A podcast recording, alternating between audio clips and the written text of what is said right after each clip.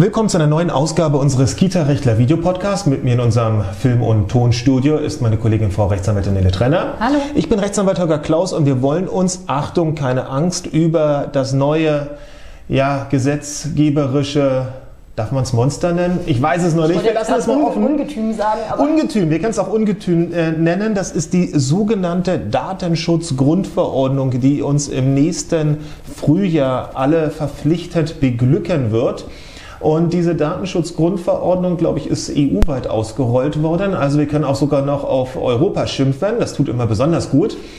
Und ähm, ja, diese, schimpfen, schimpfen wollen wir eigentlich Schimpfen tun wir nicht. Nein, nein, nein, nein, wir schimpfen nicht. Es, war, es gab ein hehres Ziel und das Ziel war, dass man europaweit einfach einen äh, Grundstandard äh, an Datenschutz äh, sozusagen implementieren kann.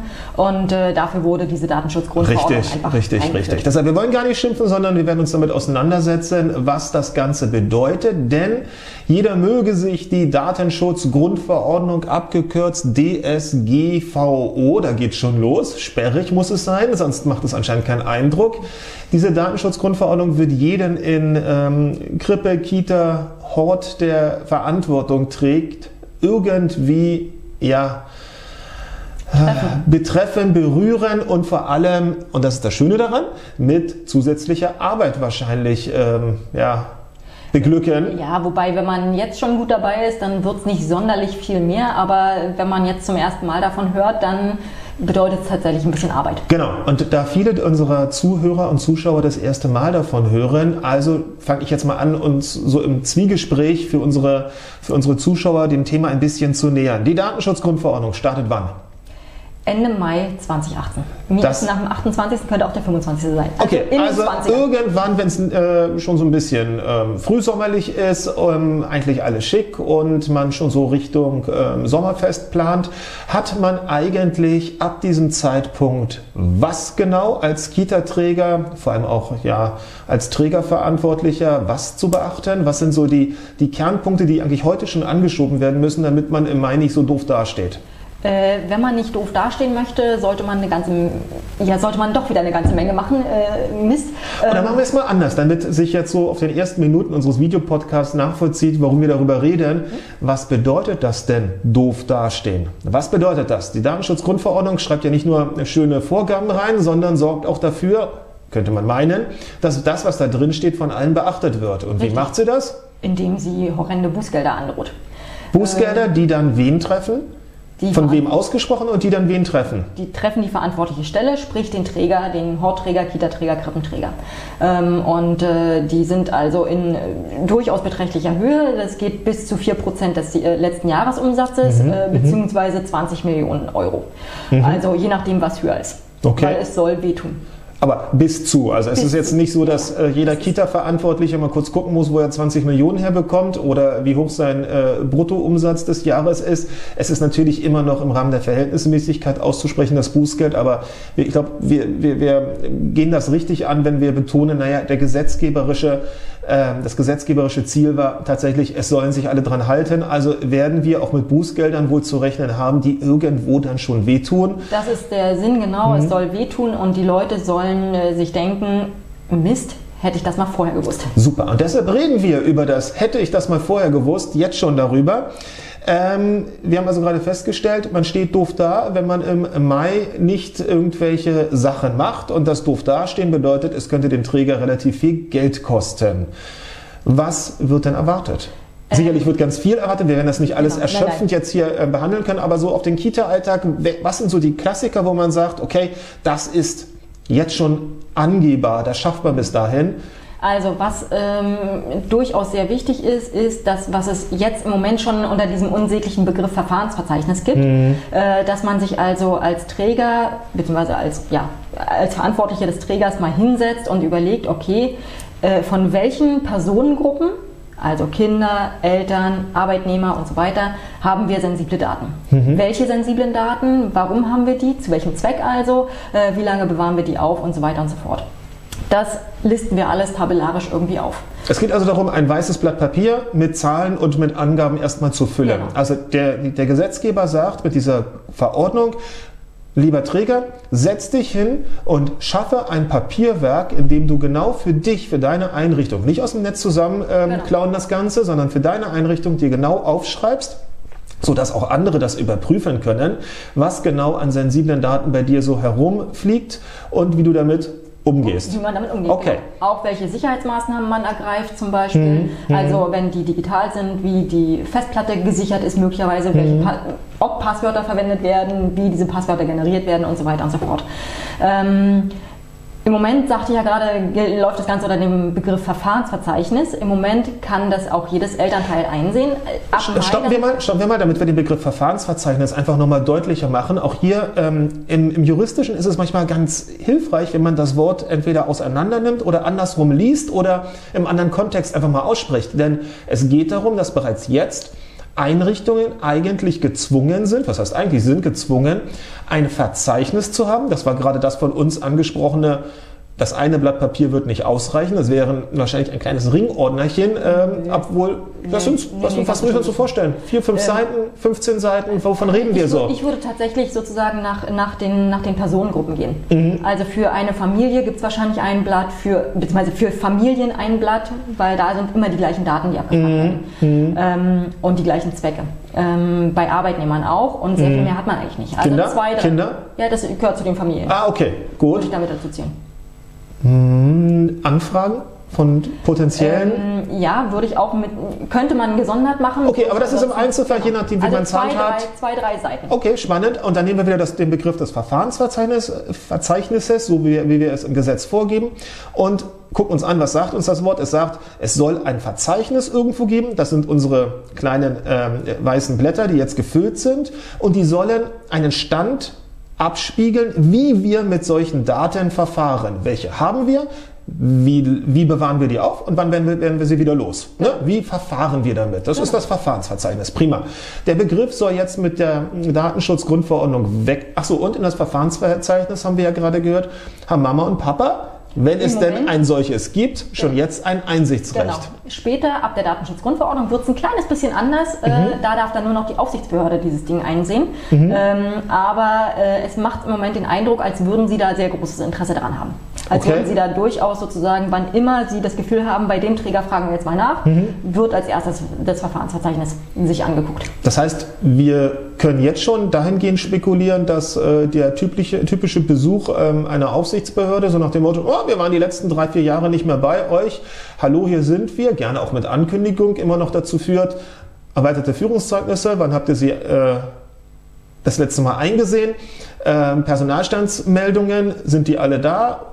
Und wie sieht das Verbandsbuch aus, womöglich? Und jetzt kommt als neues dazu das Verfahrensverzeichnis. Wobei es zwei unterschiedliche Aufsichtsbehörden sind.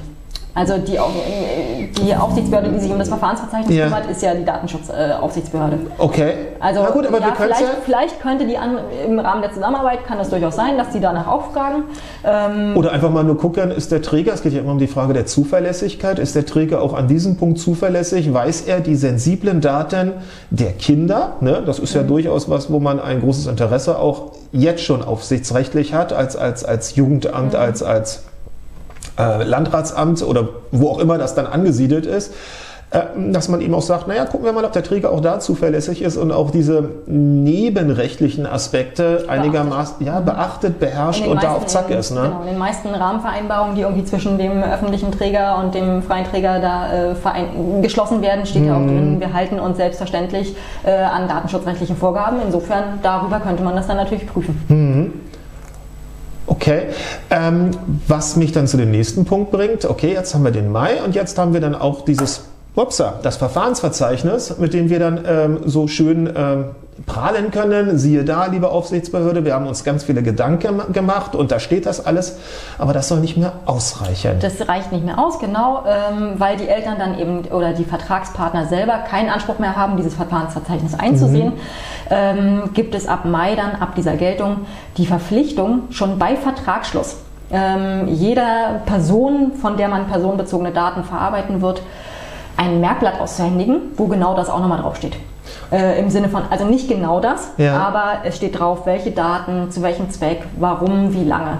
Wie werde ich sie löschen oder vernichten und wann wird das passieren? Das heißt also, ähm, Ab Mai, wenn man es dann richtig machen will, wird man bei jeder Vertragsunterzeichnung des Betreuungsvertrages nicht nur den 5-, 6- oder 12-seitigen Betreuungsvertrag vorlegen, hier, man wird nicht nur die gesonderte Fotoerlaubnis womöglich ähm, zur Unterschrift vorliegen, hier.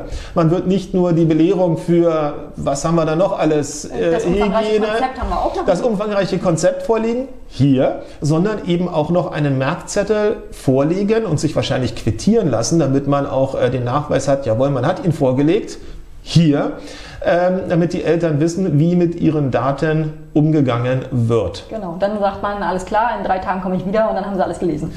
Oh wei, oh wei, oh wei. Aber es betrifft ja dann nicht nur eben den, den, den Elternpart, Betreuungsverhältnis, sondern eben auch jedes Arbeitsverhältnis. Das heißt, wir werden auch einen gesonderten Merkzettel für jeden Träger parat haben müssen, wo eben der Träger seinem, seinem angehenden Arbeitnehmer sagt, pass auf, das und das und das werden wir so und so über dich speichern und irgendwann werden wir den ganzen Kram wieder löschen, mhm. wenn wir nämlich nicht mehr brauchen. Genau.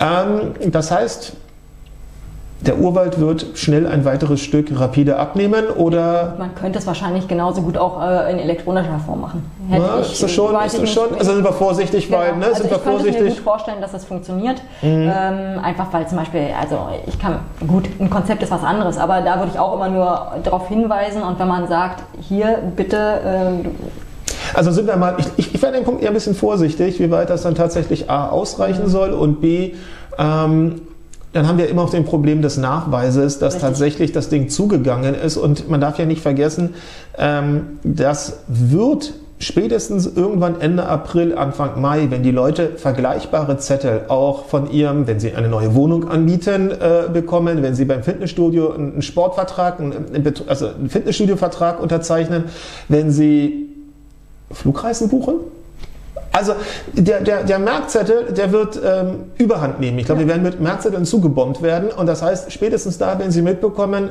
im Nachgang, ha, aber die neue Kita, mit der ich jetzt so unglücklich bin, die hat das nicht gemacht. Und dann kommen wir natürlich in den Bereich, dann wäre es besser, wenn eine Kita entsprechend es nachweisen kann. Doch haben wir gemacht. Ihr habt es nur einfach ne, verschmust, äh, es zur Kenntnis zu übrigens, nehmen. Es steht übrigens, äh, ich habe daraus mehr oder weniger den Merk, das Merkblatt gemacht, weil es einfach einfacher ist. Aber ja. es steht drin, es, es, ist zu informieren bei Vertragsschluss über diese Punkte. Okay, okay. Also okay. insofern, deswegen äh, bin ja. ich jetzt schon weitergegangen ja, und gesagt, ja, es gut. wahrscheinlich auch eine Die Information äh, wird wahrscheinlich nicht funktionieren, dass man sich vor den Eltern dann hinstellt und förmlich äh, eine kleine, mhm. kleine Erläuterung von sich gibt, wie dann über die verschiedenen Daten im Einzelfall dann gewacht oder auch nicht gewacht wird. Also können wir natürlich nur anraten, dass wir irgendeine Form von ähm, Zettelchen ja. uns machen, umfangreiches Zettelchen, damit die Eltern auch an diesem Punkt belehrt werden, damit sie wissen, was los ist. So, unterstellt, jetzt wird es ja ganz konkret, unterstellt ein Träger, der das jetzt gerade hört, ein Trägerverantwortlicher, er sagt, das ist alles, was Europa kommt, das will ich nicht. Oder grundsätzlich der Datenschutz, das hat Zeit und das machen wir nicht und wir warten mal ab, mal schauen, was passiert. Was dann? Dann kommen wir wieder auf den Anfang, äh, es drohen Bußgelder. Dann stehen wir irgendwann doof da wahrscheinlich, genau. nicht wahr? Genau. Und spätestens an dem Zeitpunkt, wenn ähm, Eltern über Bande spielen, also sich gar nicht über das tatsächliche Problem womöglich rumstreiten können und wollen, sondern eben dann so ein bisschen rummaulen über das Essen ist schlecht und der Datenschutz wird nicht eingehalten und dann kommt man halt irgendwann zu dem Punkt, na, wie sieht es dann mit dem Datenschutz aus und kann auch, und das darf man ja nicht vergessen, das ist immer so ein bisschen... Ähm, das ist immer so eine, so eine Geschichte, das wird ganz häufig übersehen, wie weit jemand anonym einem anderen Schaden zufügen kann. Oh ja. Das ist, das ist ja, da prahlt, niemand mal so ein kleiner Exkurs, da prahlt irgendjemand in der Eckkneipe darüber, wie er dem Finanzamt ein, ein Schnäppchen geschlagen hat, ja. Da kann jeder in der Kneipe, der sich denkt, du blöder Angeber, du, äh, eine, eine Postkarte anonym an das Finanzamt schicken und sagen, ich habe gehört das. Und das löst irgendwas aus. Das löst einen Verwaltungsvorgang aus. Und wir haben ja ganz häufig auch ähm, die Anrufe, die dann ähm, Beschwerden, oder die Anrufer, die dann Beschwerden ausbringen bei der Aufsichtsbehörde und alles Mögliche behaupten, was anonym gemacht werden kann. Und erstmal löst es was aus. Es, ist, es liegt einem, einer Verwaltung als Vorgang auf dem Tisch und irgendwas muss passieren. Entweder ist es total irre, dann dürfen die es vielleicht abheften, aber wenn da etwas dran sein könnte, dann geht es los. Ja, ne? genau, Sie müssen ja auch erstmal zu dem Punkt kommen, dass Sie sagen, es ist total irre. Ja. Und dazu ja. müssen Sie äh, wahrscheinlich erste Nachforschungen gehen hin, gucken nach und äh, diesen Stress will man einfach nicht haben, weil er ist unnötig. Ja, na, vor allem, wenn man sich an dem Punkt tatsächlich so ein bisschen ähm, locker gemacht hat und die Sache nicht so richtig. Also am Ende ist immer der Punkt, ist der Träger zuverlässig? Hat er das alles unter Kontrolle? Und dann hat man vielleicht keine Lust, dass irgendwo, wenn man später mal, was, was will man, eine Überbelegung hinbekommen, man will irgendwo vielleicht ein, an einem Förderprogramm teilnehmen, man will womöglich eine zweite Einrichtung oder eine dritte oder eine vierte aufmachen und irgendwo kommt dann das hoch nach dem Motto, na ja, ihre Zuverlässigkeit, da gab es Beschwerden und da haben wir auch gesehen, ja, es fehlte. Lieber Träger, der Datenschutz ist uns wichtig, wie konntest du nur? Da ist man, oder sind wir dann als Anwälte ja natürlich auch immer dann ein bisschen ähm, extra gefordert, sozusagen, das wieder glatt zu bügeln. Das kriegen wir dann auch ganz häufig ganz gut hin. Aber erstmal ist das in der Welt und es bleibt aktenkundig und irgendwann ist das so, wenn es sich dann summiert, einfach ein bisschen blöd, wenn man weitere Pläne hat. Datenschutzgrundverordnung es wird ein Riesenthema werden, ähm, auch wenn es jetzt erstmal so verstaubt, trocken und eher langweilig sich anhört. Wir versprechen, es wird ein Riesenthema, weil einfach wir es in den, in, gerade in den Seminaren, die wir beide zusammen machen, weil wir immer mehr mitbekommen, dass, der, dass das Thema Datenschutz einfach auch durch, auch durch Ansprüche aus der Elternschaft bei den Trägern mehr und mehr mh, mm, Arbeit ist Bewusstsein, wir mal, ihr Bewusstsein Absolut. weckt. Ähm, Eltern fangen an, sich über dieses Thema große Gedanken zu machen, entsprechend die Fragen zu stellen, auf die man vielleicht nicht immer gleich die passende Antwort parat hat. Und deshalb sind wir der Meinung, dass dieses Thema spätestens dann, wenn es auch im ganz normalen Umgang von jedem Einzelnen von uns eben durch entsprechende Belehrungen, durch Merkblätter und sonstige Sachen so richtig ins Bewusstsein gedrungen ist, ein großes Thema auch im Kita-Alltag mhm. wird. Das heißt, wir können alle Verantwortlichen wirklich nur darin bestärken, sich mit dem Thema auseinanderzusetzen oder wenn dazu keine Lust, was ich verstehe, keine Zeit, was ich auch verstehe, oder keine Kapazität äh, körperlicher oder geistiger Art besteht, dann einfach bei uns anzurufen, damit wir ein bisschen dabei helfen. So, genug der Werbung in eigener Sache. Bis dahin. Tschüss. Tschüss.